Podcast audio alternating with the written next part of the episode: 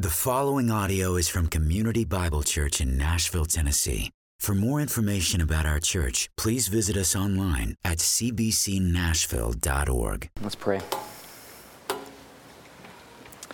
Father, I can't think of a better prayer than the words to that song. And yet, as we sing that song, and as we pray that prayer, we have to acknowledge just the amazement that you would allow sinners such as us to have an intimate relationship with you. That you allowed us to be reconciled to you. You didn't leave us in our sin and our pain, our misery, and our death, but that you sent your Son to redeem us. Father, it's amazing that as sinners today, saints in Christ, but as still sinners, people struggling with sin, people making mistakes, imperfect people, that we can gather to, this morning to worship you, to come to you.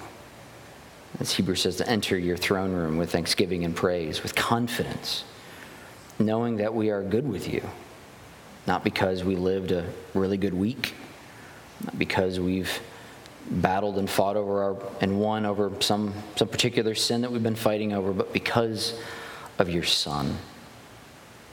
Father, I pray this morning as we look at your gospel, as we look at the gospel of John, as we start this series, as we look at Christ personally, deeply, intimately, Lord, help us to come with open hearts opened, minds to come looking for who your son is and help us to walk away from here just better understanding the depth of the gospel. Just be with us now. In your name, amen. Well, I would encourage you to turn to John chapter 1. I'm excited to jump into this book. It's been a long time coming, as I said, over the course of this summer. I've been reading it and preparing for this moment. I want to start, though, by talking about some friends. Already in life, I've been fortunate to be blessed with a lot of great friends, with a lot of people who are better than, far better than me. People who have experiences that I wish I could have, but I get the privilege of, of benefiting from their experiences. These friends have gone to amazing places. These friends have accomplished great achievements. They have wisdom and insight far beyond me. And if they weren't in my life, I would, other be, I would otherwise be ignorant towards those experiences. Friends that have graciously allowed me to get to know them on an intimate and deep level. Friends that make me a better person because they're in my life. Now, who are these friends? It's the church. It's you all. And I'm talking about everyone in the room. Something happens on a weekly basis even sometimes on a daily basis, often in my life. I think to myself, this person that I just met needs to sit down and talk with this friend of mine, somebody in this congregation. Just last week, new person came. What brought you here to Nashville? What are you doing? What's going on? I said, Ooh, they need to go talk to this person because if they had the opportunity to sit and get to know this friend like I have, they would be a better person just like I'm a better person because they're in my life. I love the body of Christ in this way that we can, we get to gather together and all of us make each other better. And I have these friends in my life. There, there are some particular friends that I wish I could write down their story, wish I could write down the lessons that they've taught me, wish I could, I could spread, it's like because of them, I've been able to figure out these things in my life. Because of them, life seems just a little bit simpler. Because of them, it, this crazy world that I'm living in is a little easier to walk walk through. Well, this morning, as we begin to unpack the Gospel of John, we get to see one friend speak about another friend. We get to see John, an apostle, write to us in a divinely inspired book about the events of his one friend. The Gospel of John is essentially one friend saying, I've had this one friend once who so changed my life, so impacted me, so much made me a better person that I have got to tell everyone about it. Let me write this down. You have got to meet this friend. Now, John doesn't have just any friend. He doesn't have a friend who, who had some unique circumstance that, you know, gave him some insight.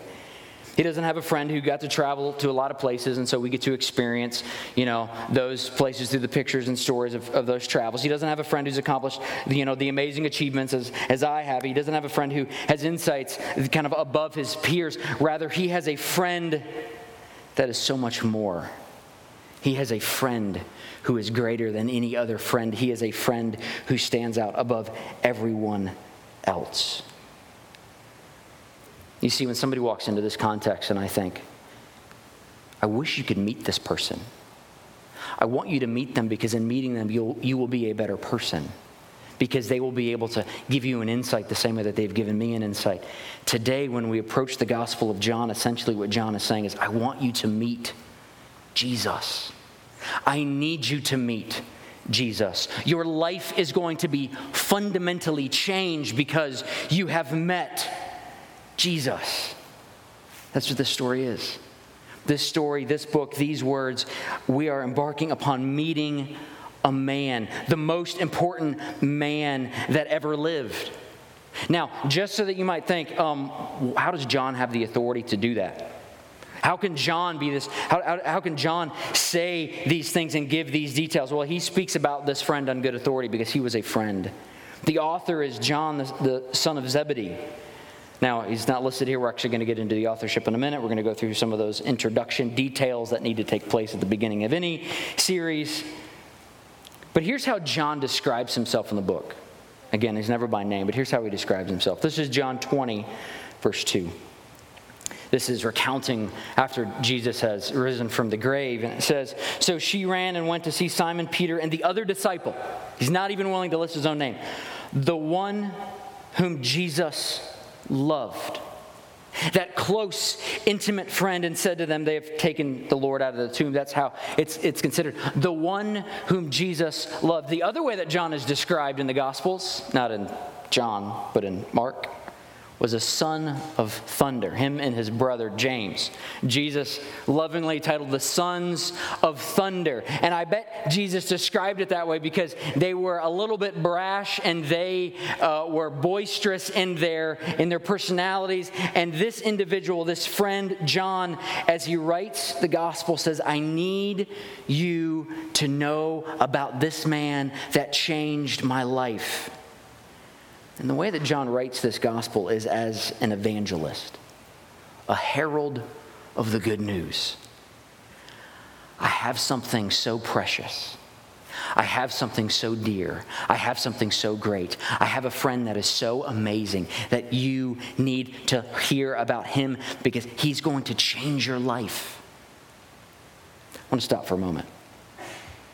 As I was writing this, in my notes trying to figure out how, how am I going to describe this. I actually struggled with how informal I'm describing John and Jesus' relationship. Friends. we're talking about the creator of the world, as we're going to get into the creator of the world, and I'm describing this as friends. Like, I want to say he's so much more than friends, but that's the reality. When John thinks of Jesus, he thinks of him as a friend in the same way that you could write a story about your best friend here on earth. It's this is the man that John ate with, that John uh, traveled with, that John had communion with, that John laughed with, that John lived life with. He was a friend in flesh and blood in the same way that you and your best friend interact. So when John is writing this, it's not something that some, you know, let me tell you about God in a spiritual sense. He's really saying, let me tell you about the physical friend that I lived with. Now, you may say, uh, calling Jesus a friend is um, uh, in, inappropriate. Well, let's remind ourselves of the fact that Jesus was called friends of people.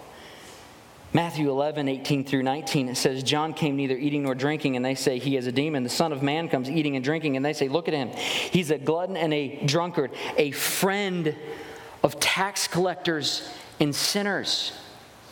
These are people opposing Jesus, but the way that they describe Jesus' relationship with people in the world is he acts as if he's a friend to sinners, a friend to John, a friend to people. And what that tells us is that when Jesus lived on this earth, he did not live in some high, lofty, I'm unwilling to interact with you, lowly, sinful people. Rather, he's saying, No, I came to be among you, to be friends to you. One of the things that I've really been considering as I've been studying John and just um, figuring out the way that I want to preach this and focus in on is, is this.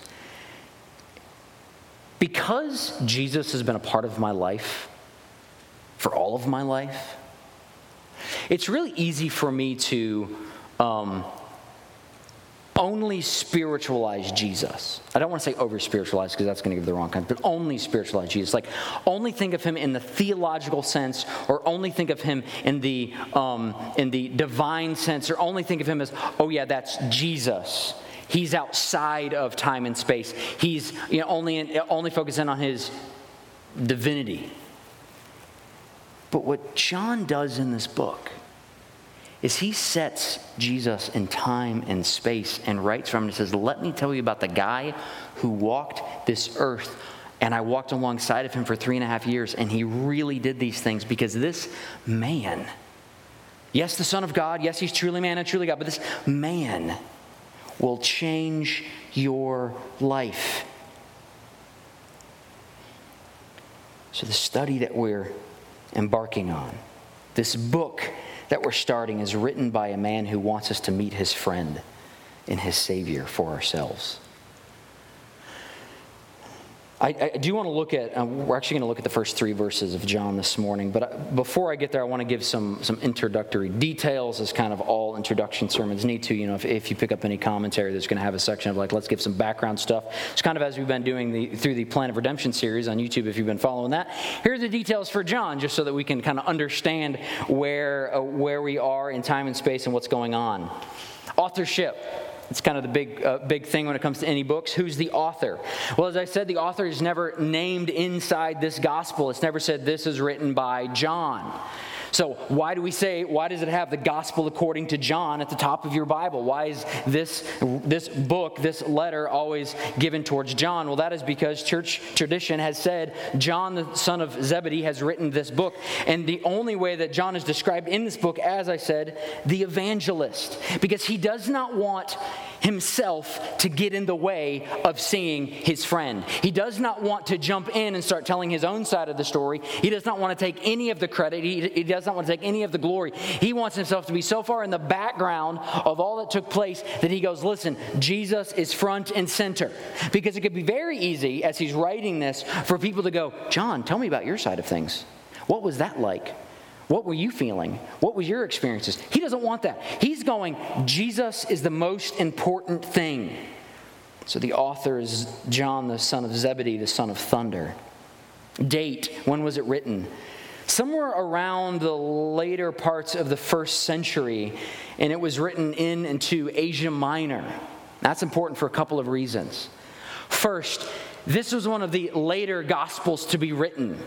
And that's going to, we're going to get into those details in a minute of why that's important. And it was not written to those in Jerusalem. It was not written to those who were in Galilee and in that, and, and in that space. It was written to those who were further out, who had begun to hear about Jesus, who had begun to hear about this really weird guy that walked this earth, that did miracles, that rose from the grave. Can you believe it? And it was written to, to those outside of the immediate sphere, telling the story about Jesus. And the purpose? The purpose, well, John's actually very clear on that. The purpose is one thing he gives us. The purpose is found in John 20, 30 through 31. Now, Jesus did many other signs in the presence of his disciples, which are not written in this book. What that tells us is John is not a complete account of Jesus' life. Rather, John wrote down the necessary things for us to know so that we can grasp who Jesus was. But these are written so that you may believe that Jesus is the Christ, the Son of God, and that by believing you may have life in him. You see, what was going on in this time period is that the knowledge of Jesus was beginning to spread. Was beginning to spread as his disciples, his, his followers were traveling all over the, uh, Asia Minor in that area at the time. And this, this story of Jesus was beginning to spread, and people were, were essentially going, That can't be true. How, how in the world can I trust that? And so, John, as a eyewitness, John, as a uh, apostle and a, a disciple, sits down and he writes this story about Jesus and goes, Okay, you want to know how this can be true? Let me tell you about my friend. You know, some of you have, you've, you've shared with, with me some crazy stories that you've had. And every once in a while, with your permission, I'll share one of those crazy stories with another friend. And at times they can go, uh uh-uh, uh, that could never happen. That's absolutely crazy. That could never be.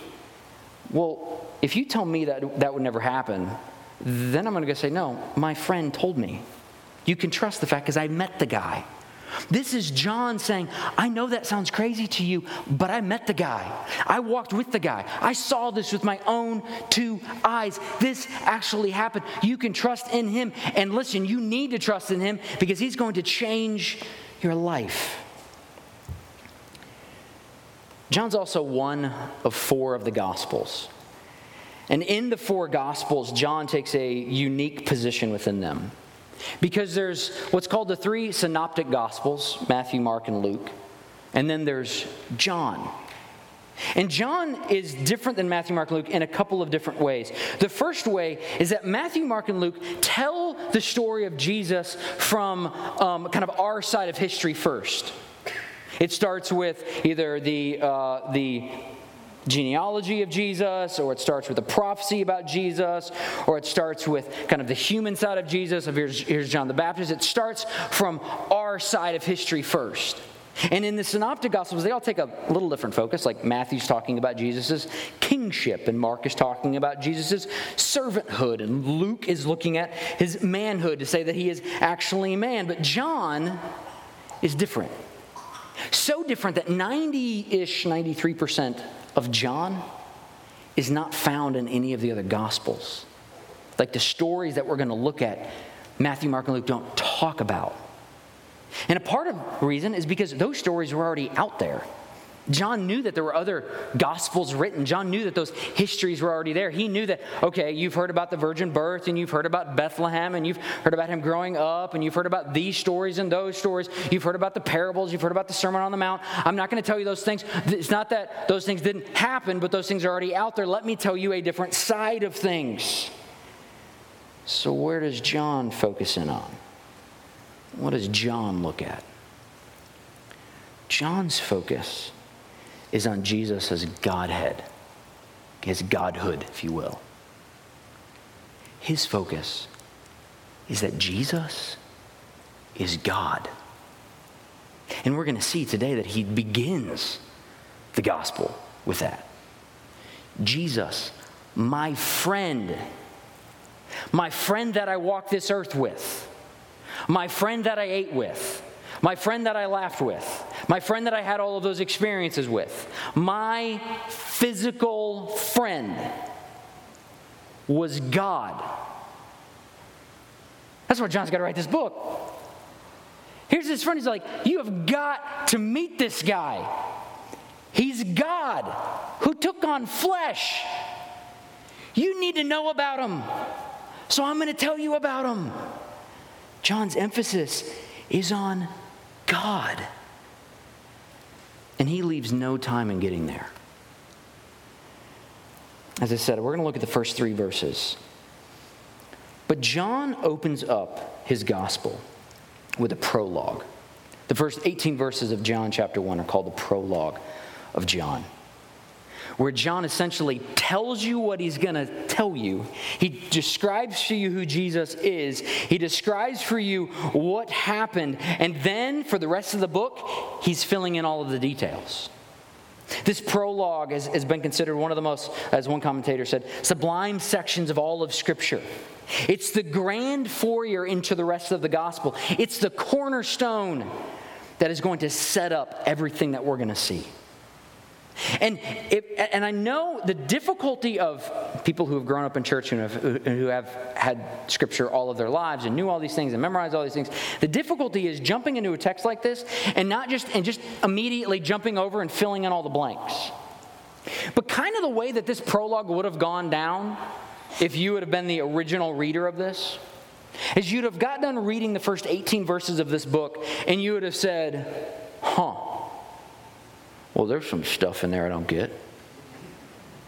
And you'd go, well, that seems odd. Like, imagine if you've never heard about Jesus and you hear verse 5 light shines in darkness and the darkness has not overcome it. You're like, yeah, the sun shines every day and darkness goes away, of course. Then you read the rest of the gospel. And I can just imagine this person opening it up and they're like, huh, okay, okay, Nicodemus, okay. Okay, blind man. Okay, okay. Oh, high priestly prayer. Okay. Oh, Jesus dies. Okay. And you get done to, with 21 and you go, oh my goodness. And then you flip back to the beginning and you open it up and you're like, holy cow, I didn't see that. That's kind of the way that this prologue is, is, is here for. John is telling you all of the nuances he's going to tell you, and after the book is over with, we're going to look back and go, that's what he meant by the word. That's what he meant by light, light shines in darkness, and darkness has not overcome it. The light is not sunshine, the light is Jesus. That's what he means by the true light. That, that's what he means by having a real relationship with the Father. This prologue sets us up for all of these things we're going to see. And for us as people who have had the gospel, who have seen John, what I would ask you is just try to get back to that point of amazement that you had the first time you read it. Now, if I was writing a letter about one of you, my friends, the way that I would start it would be something like, Well, when we met in 2000 and blank, or, well, this person was born in 1900, blah, blah, blah. Or this person comes from this. I would tell it from your side of personal history, our side of history. But read with me John 1 1 through 3. And let's see where John begins. In the beginning was the Word, and the Word was with God, and the Word was God. He was in the beginning with God, and all things were made through him, and without him was not anything made that was made. Where does John begin his story of Jesus? He does not begin it with our history. He does not even begin it with us. Rather, he sets the stage by looking at eternity. As I said, this is different than any of the other Gospels. Matthew starts with a human genealogy. Luke looks at the earthly forerunner. Mark looks at a prophecy. G, or John, rather, he goes, Listen, in order for you to understand this guy appropriately, we got to start before we were in eternity. These verses are, are, um, are close to my heart because I've, I've gone through Greek grammar twice in my life, once in undergrad and once in seminary. I don't know why I had to go, well, I do know why I had to go through it twice. I needed to go through it twice. It's a struggle both times. And each time I've gone through it, very early on in the course, Greek grammar, just learning how to translate Greek, just learning basic vocab, and you're just looking for any small victories of like that you can apply this sucker. Every time I've gone to John 1, 1 through 3. And that's because it's actually very easy grammar. The words are easy to translate. It's a very basic vocabulary. John is nice in that way. And both times when I went through Greek grammar, I translated John 1 1. Now, the hard part is because I've memorized John 1 1 in English, you also have to be like, no, don't just fill in the blanks, do the work, and actually translate it. Then there's a second class in Greek called Greek exegesis where it takes the nuts and bolts of the vocab and the structure and all of that, and it applies all of the details of what does this verb tense mean, and, and how are all of these different things can be translated, and how does one word interact with a second word, and how does the author use certain words in a book itself, and you get a deeper meaning that happens in John 1. John 1 1 is one of the um, most amazing verses out there. So here's what I want to do for the rest of our time I want to show how John declares four things about Christ at the very beginning and how he sets up for us this description of his friend that is mind blowing and something that will forever change your view of Christ. First three come from verse 1, the fourth comes from verse 3. I want to go at phrase by phrase. In the beginning was the Word. The word that when I sat in Greek exegesis and the professor said that, hey, the thing you have to worry about here, the word that he pointed to was was. Because this was here changes how we look at Christ. We could say, in the beginning was the Word, therefore the Word was created at the beginning. But that's not what's going on here. This was is in the imperfect tense, and essentially what that means is that it always was. It's the way you could be translating is it was continuing. It wasn't past, it wasn't present, it wasn't future, it was.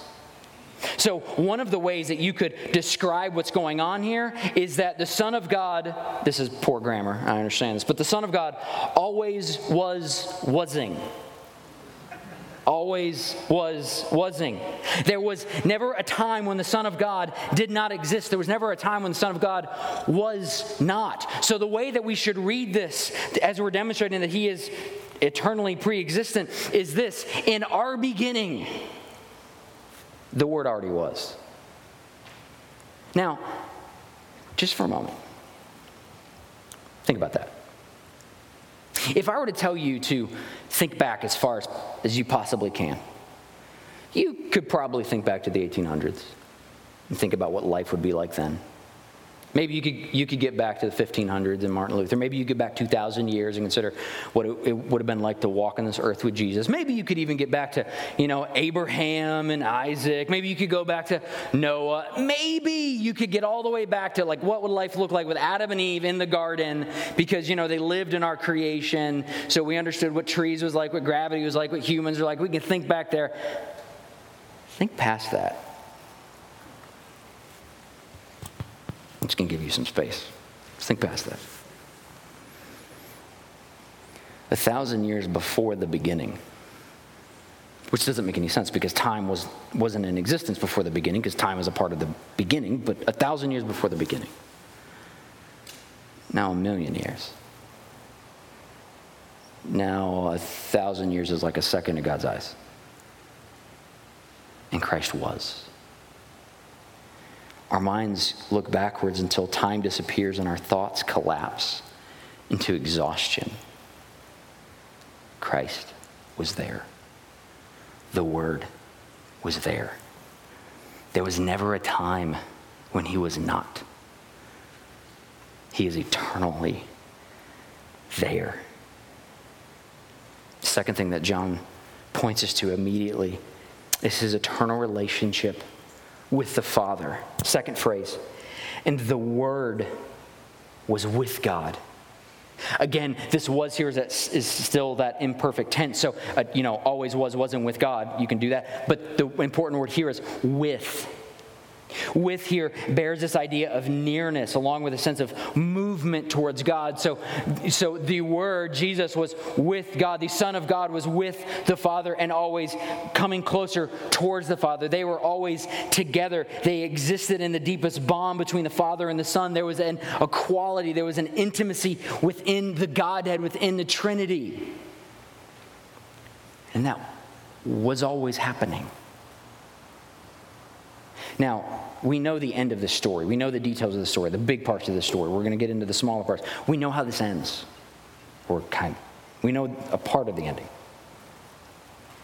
When Jesus is on the cross in Matthew 27 46 says, My God, my God, why have you forsaken me?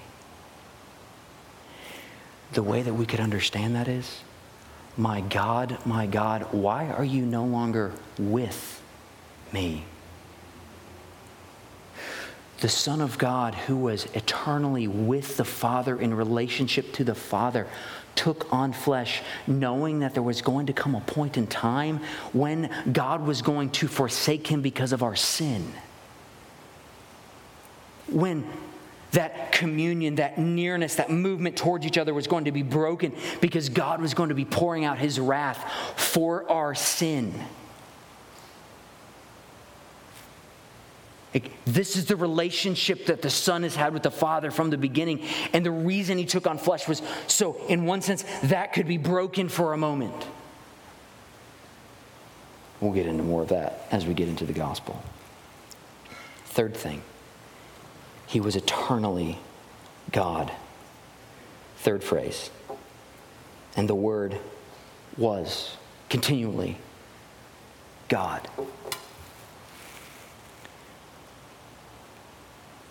This simple, this simple sentence in one verse is the most compact and pulsating theological statement in all of Scripture. John starts us off with a bang. Like, let me tell you about my friend in ways that will blow your mind. But we have a fourth thing. And this fourth thing that he quickly brings up in this prologue shifts our focus slightly.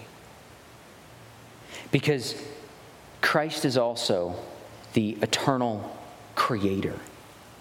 And now John begins to demonstrate Christ with us in view. John now speaks about what the Word, the Son of God, did for us. All things were made through him. And without him was not anything made that was made. Now, the verbs are no longer imperfect of, you know, past, present, and futures, everything. Now it's there was a punctiliar moment when the beginning began. We know that from Genesis, obviously, when you know John is hearkening back to Genesis 1 in the beginning, we're expecting to see God created the heavens and the earth. But no, now it's in the beginning was the word, and in the beginning all things were made, had a start had a beginning, had an origin, had a point in time when it was not and then it was, were made by Him, through Him. And without Him was not anything made that was made. I love that John describes this both in the positive and the negative. Because he just wants to make sure that we understand. And, and it's very simple. It's like, listen, if he didn't make it, it wouldn't have been made. And Oh, yeah, without him, it wouldn't have been made. Everything that we see here, everything that we experience here, this creation that we are in, is because of him. There's no question about that. Now, this isn't the only place in Scripture that's talked about.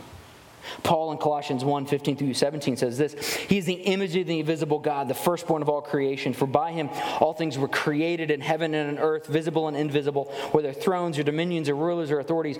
All things were created through him and for him. He is before all things, and in him all things hold together. One last one, Hebrews 1 1 through 2. Long ago, at many times and in many ways, God spoke to our fathers by the prophets. But in these last days, he has spoken to us by his Son. Who is this Son? Whom he appointed the heir of all things, through whom also he created the world. When John sits down to write this gospel, and he says, Let me tell you about my friend.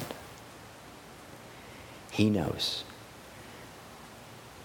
the weight that this friend carries, the depth that this friend has the person that this friend is is going to change your life. The Son of God took on flesh and dwelt among us. The first thing that John wants you to get as we start in this book the Son of God took on flesh and dwelt among us. Truly, God is in Christ, and truly, Christ is a human, the person that we are approaching in this book with these stories. Our Savior was the Son of God. As we turn towards communion this morning, I don't, I don't know how the transitions are, are going to go with this book in communion because I, I, in one sense, I want us to almost feel that cliffhanger that the reader would be feeling of like, where's the story going to go? What's going to happen with this guy? Why did he come to earth? But every Sunday, because we're going to end with communion, every Sunday we're going to look at, we know the end from the beginning.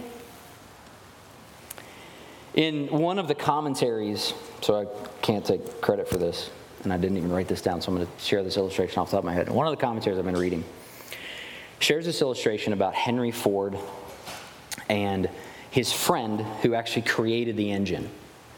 And I guess this friend was so great that he had the ability to build an engine in his head and even if something was broken, fix it in his head and then go fix the physical thing. Because he, he, just, as a mechanical engineer, he just was wired this way that he could think about these things. So he was the creator of this engine.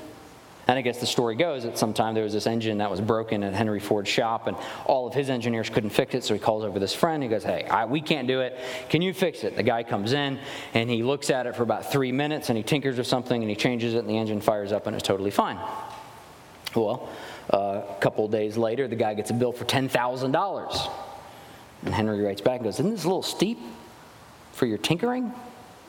The guy goes, Okay. So he revised the bill. He said, Okay, the bill for the tinkering is $10. The bill for knowing where to tinker is $9,990. this guy created these engines. He, he knew what was wrong with it and he knew how to fix it. Our Savior created the world. Our Savior created you. Our Savior knows you in more intimate ways than you know yourself. When our Savior took on flesh, He knew what was wrong with us, He knew what we needed. He didn't come to earth and was like, oh my goodness, it's worse than I ever thought. God, can you look at these people? Did you know this? No, when Jesus took on flesh, he knew what was wrong. And he came to do the thing that he knew had to be done that we couldn't do. And I'm not going to say he tinkered in our life because that's, whoa, that's not enough. But what I am saying is that he came to offer us the thing that we needed, which was his perfect life. And was a death that would satisfy God's wrath for our sin. And was a resurrection from the dead and a new life and a new heart. And he did that. So, as we look at John and as we approach the story and as we look at John's friend Jesus, and we approach the communion table every week, as we always have, consider this. Your friend, if you are in Christ, your friend knew what you needed the most and gave it to you a new heart and a substitute. If you're here this morning and you don't know Christ personally as your Savior, if, if you're still on the other side of John's gospel, what John is writing to you saying, Listen, I've written these things so that you may believe and you may have life in Him, what I would ask this morning is that you allow the elements to pass you by. Because in taking them, that's not how we receive Christ. We take them to remind us of what He has done. And so as we take communion together, those who are in Christ. Remember, your heavenly Father, the creator of the world, the person who knows more about you than you know about yourself, knew what you needed the most and gave that to you. You are feeling, I am sure, insufficient today. You are feeling like there needs to be a lot of tinkering going on in your life to fix the garbage that's going on, because that's how I feel every day. And yet, our Savior knew what was needed and offered us that in his body and blood that we get to take together this morning, remembering his death. I'll pray, and we can do that. Father, thank you for the opportunity to look at your life, to be reminded of who you are. Lord, it's amazing that you who were eternally pre existent, eternally in relationship with the Father, and eternally God, took on flesh to dwell among us. Became a real flesh and blood person, truly God and truly man. But Lord, thank you for that because you knew that's what was required. That's what we needed, and you loved us enough to send your son. Father, I pray as we take communion now that we wouldn't take it and, and, and, feel the guilt of what we have done, We wouldn't take it and, and be overwhelmed by our inadequacies because those are never going away. We would take it and be reminded of the glory of the gospel and the hope that we have in you. In your name, amen.